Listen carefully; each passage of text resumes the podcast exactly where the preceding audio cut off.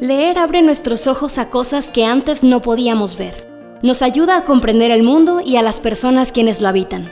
Pero sobre todo, leer nos ayuda a contemplar mejor las maravillas de Dios y su palabra.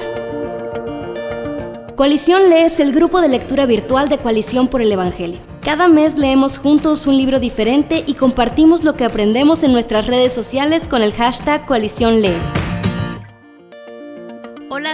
Es un gozo estar juntos de vuelta hablando de una de las cosas que más disfrutamos, la lectura. Soy Ana Ávila, editora en Coalición por el Evangelio. Y yo soy Fabio Rossi, coordinador de operaciones en Coalición por el Evangelio. ¿Qué te parece, Ana, si entramos en materia con nuestra lectura de este mes?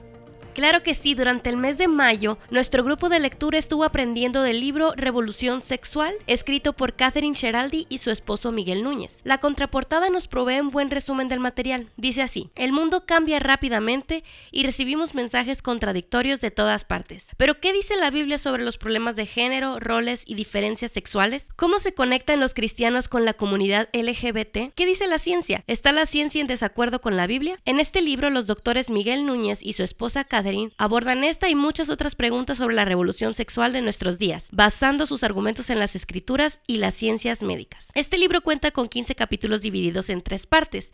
La primera se titula Una exposición bíblica del plan original de Dios. La segunda lleva por nombre Nuestra situación actual y aborda temas como la revolución moral, la homosexualidad y la pornografía. Finalmente tenemos la tercera parte, llamada Ideología de Género, una invención negada por la ciencia, en la que aprendemos cómo la arquitectura cerebral, el desarrollo en la niñez, la ciencia de las emociones y más cosas respaldan el diseño masculino y femenino que encontramos en la palabra de Dios. Ahora que ya sabemos un poquito más sobre el libro, ¿qué te parece si nos presentas a los autores, Fabio? Bueno, pues voy a comenzar con Catherine porque quizás ella es la menos conocida. Ella es médico internista y endocrinóloga en el área de medicina interna y endocrinología. Para quienes no sabían, pues ella está casada con el pastor Miguel Núñez, es la encargada del Ministerio de Mujeres ESER en su iglesia y también es productora y directora del programa radial Mujer para la Gloria de Dios y contribuye con escritos en la página de Coalición por el Evangelio, entre otras páginas. Por su parte, el pastor Miguel Núñez, que es más reconocido, pues también es doctor y además es pastor titular de la Iglesia Bautista Internacional en República Dominicana. Él es eh, fundador y presidente del Ministerio Integridad y Sabiduría y es el vicepresidente de Coalición por el Evangelio. El doctor Núñez seguramente como muchos saben, ha escrito otros libros, entre los cuales pues podemos mencionar Enseñanzas que transformaron el mundo o Una iglesia conforme al corazón de Dios y uno de los más recientes publicados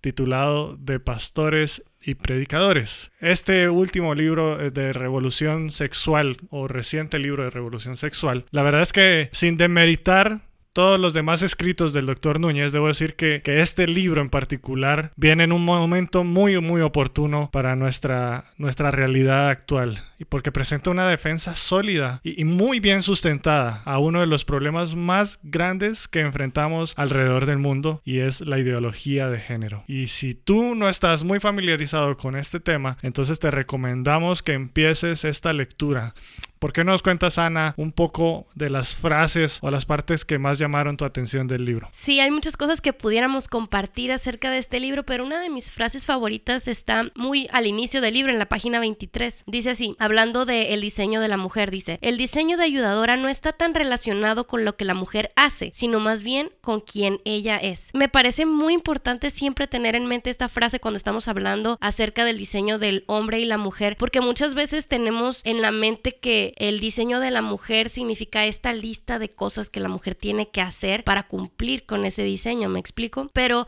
la Biblia nunca nos da una lista de cosas que la mujer tenga que hacer, que si se tiene que casar, que si tiene que tener hijos y si tiene cuántos hijos y si los educa en casa o los educa fuera de casa, que si trabaja dentro de casa o fuera de casa.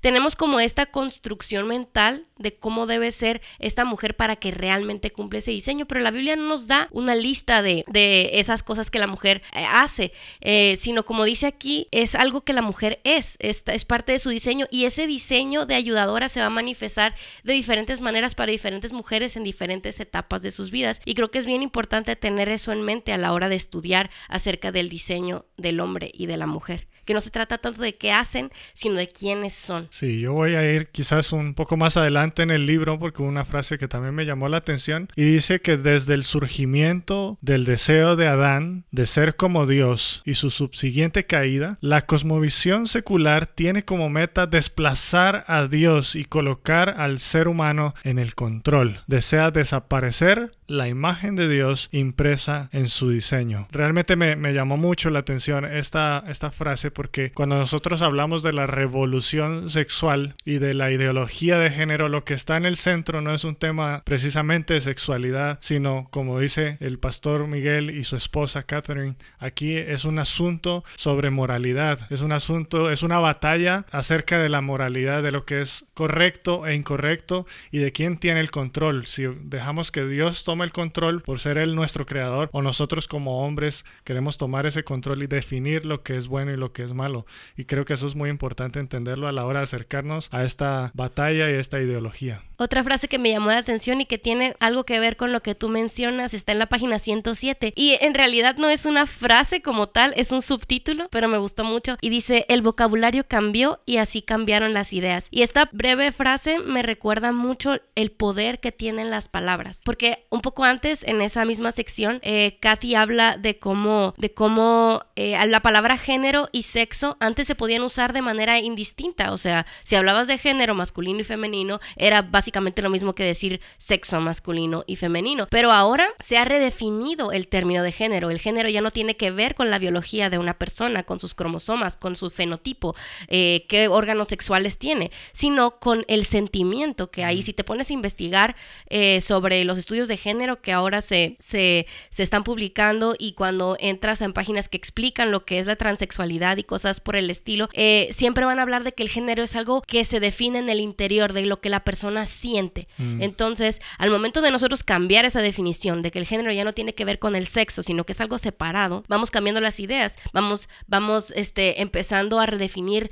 eh, que, y decir que el género es algo que tú puedes determinar por ti mismo, no algo con lo que naces. Em, entonces, me parece muy importante esta frase porque nos ayuda a recordar la importancia de las palabras y de lo que estamos hablando, el, impacto que tiene para, para la sociedad a, final de cuentas. Y algo sobresaliente de este libro en particular es que ellos pasaron, creo yo, eh, unos tres años, si recuerdo bien, haciendo estudios para poder escribir este libro. Y este libro contiene alrededor de 200 estudios científicos comprobables que respaldan todo lo que ellos están hablando y esto que tú nos compartías. Hay otra frase que a mí me, me llamó mucho la atención es eh, una que está también más o menos a la mitad del libro. Dice, estoy convencido. Y, y estos son los autores citando a un humanista secular. Y estas frases de este, de este hombre llamaron y capturaron mi atención porque él dice, estoy convencido de que la batalla por el futuro de la humanidad debe ser librada y ganada en el aula de las escuelas públicas. Entonces, este es un hombre, un humanista secular que sabe y tiene muy, muy clara la estrategia que hoy está en marcha alrededor del mundo, porque solo basta con levantar la vista y mirar los esfuerzos de organizaciones mundiales como la UNESCO. Cuando tú miras los currículos que ellos están promoviendo en las escuelas públicas en diferentes países alrededor del mundo, te das cuenta que ahí, sin no es a escondidas, es de frente, que ellos proponen justamente lo que tú estabas diciendo el género no es una construcción biológica, es una construcción social. Y ellos están enseñando todo esto y quieren que esto se enseñe en todas las escuelas. Y por eso lo que dice este hombre es muy cierto.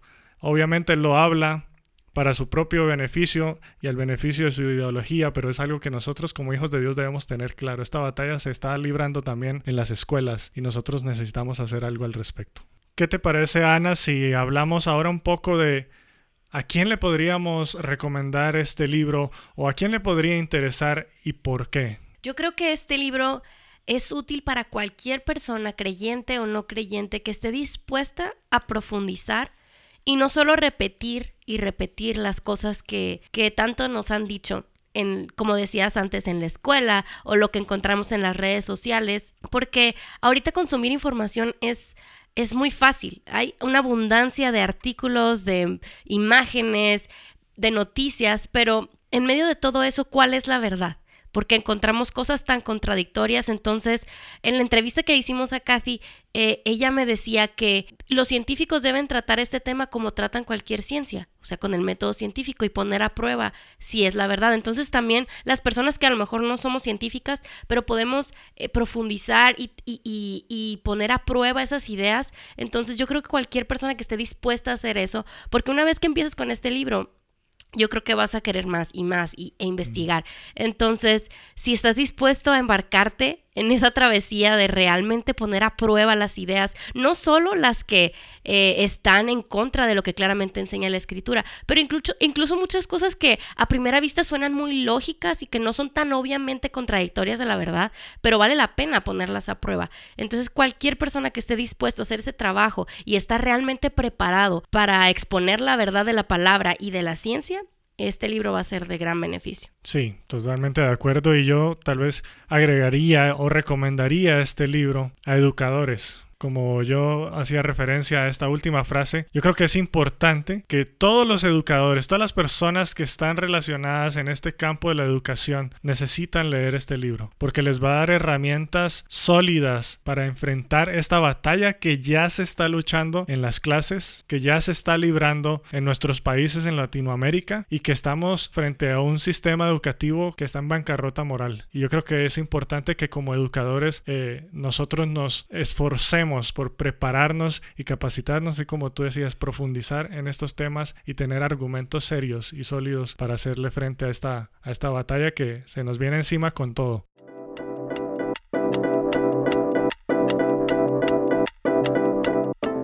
Lo que más me gusta de Coalición Lee es que no estamos leyendo solos. Por eso damos gracias a todos los miembros del grupo que se han embarcado en esta aventura con nosotros y, que nos han enviado sus frases favoritas a través del grupo de Facebook y comentarios de lo que han ido aprendiendo ellos en su lectura. Así que vamos a incluir uno de, de estos comentarios y Ana nos los va a compartir aquí. Este comentario lo envió Rebeca Abarca y dice así. Debemos educar a nuestros hijos sobre todo en la palabra es tarea de los padres, no de los centros educativos, gobierno o iglesia. La instrucción recibida en la niñez tiene repercusiones en la vida adulta. Lo que ellos vean, escuchen o sientan de parte de sus familiares más cercanos podría formar ideas distorsionadas en cuanto a hombres y mujeres, mismas que podrían hacerlos más susceptibles a experimentar desviaciones en su sexualidad. Agradecemos mucho los comentarios de todos los miembros del grupo y los animamos a seguir compartiendo con nosotros lo que están aprendiendo.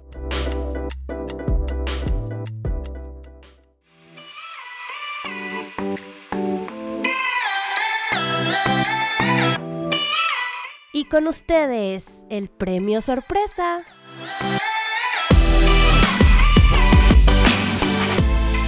Tenemos dos copias digitales del libro Revolución Sexual y se las van a llevar las dos personas que nos digan cuál fue una de las frases favoritas de Fabio. Envíenos un mensaje a coalición@thegospelcoalition.org.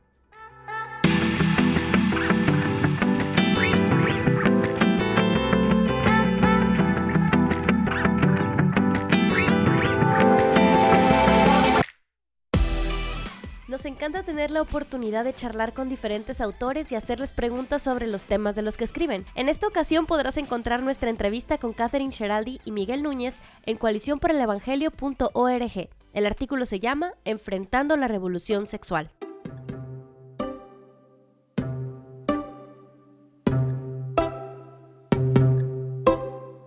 ¿Quieres leer algo nuevo pero no sabes qué? Inspírate conociendo algunos de nuestros recursos favoritos. La gran idea de Dios por Trilia Newell. Libre soy, libre soy, no puedo ocultarlo más. Libre soy, libre soy, libertad sin vuelta atrás. ¿Te parece familiar ese canto?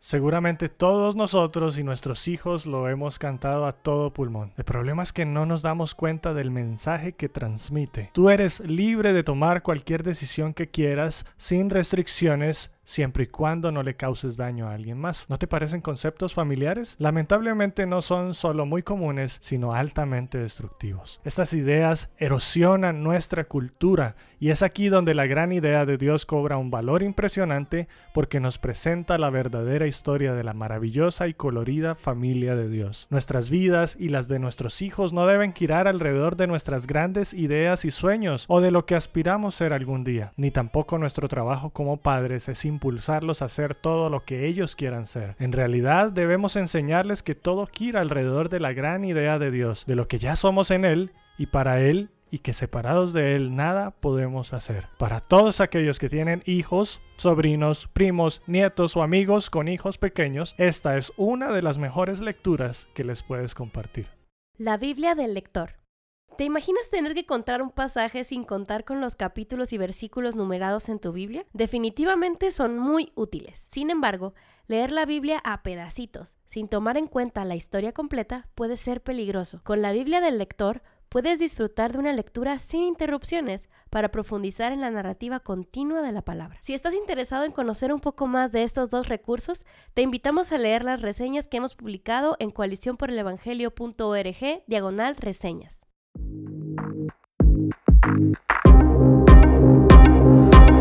¿Has escuchado la frase lo mejor está por venir? Bueno, pues es cierto, aquí te compartimos algunas recomendaciones de libros que pronto serán publicados. Asombro, de Paul Tripp.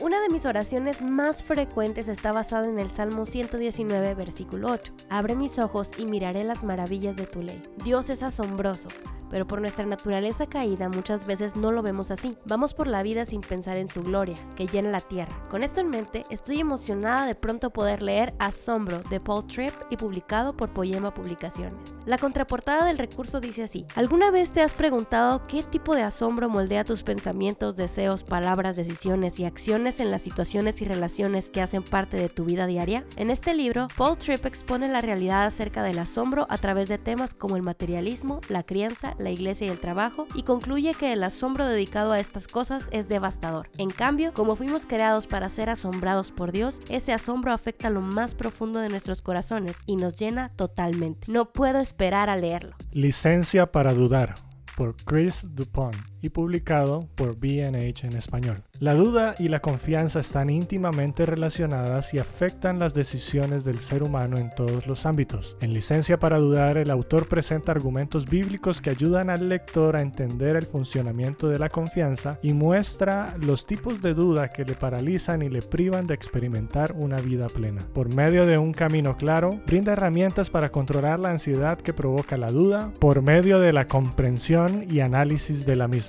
Ofrece una autoevaluación en la cual el lector podrá personalizar las soluciones prácticas a su caso particular y minimizar las dudas de la vida que le paralizan, angustian y asedian.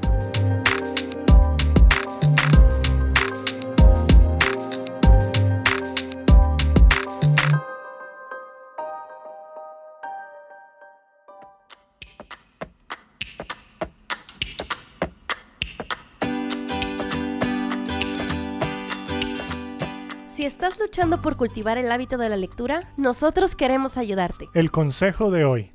Establece un propósito y meta de lectura. Leer por leer no es la mejor motivación. Lee con un propósito en mente. Comienza por pensar en cómo la lectura consistente puede ayudarte a crecer en diferentes áreas de la vida espiritual, académica, relacional y más. Cuando encuentres estas razones concretas, entonces vincula una meta a tu propósito. Para algunos quizás sea leer un libro al mes, con coalición lee. Para otros quizás sean 20 libros al año o cualquier otra meta. Así estarás más motivado para avanzar con perseverancia y ánimo.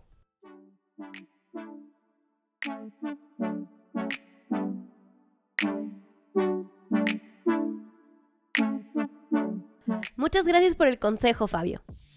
Durante el mes de junio estaremos leyendo juntos Familias Tecnológicamente Sabias de Andy Crouch.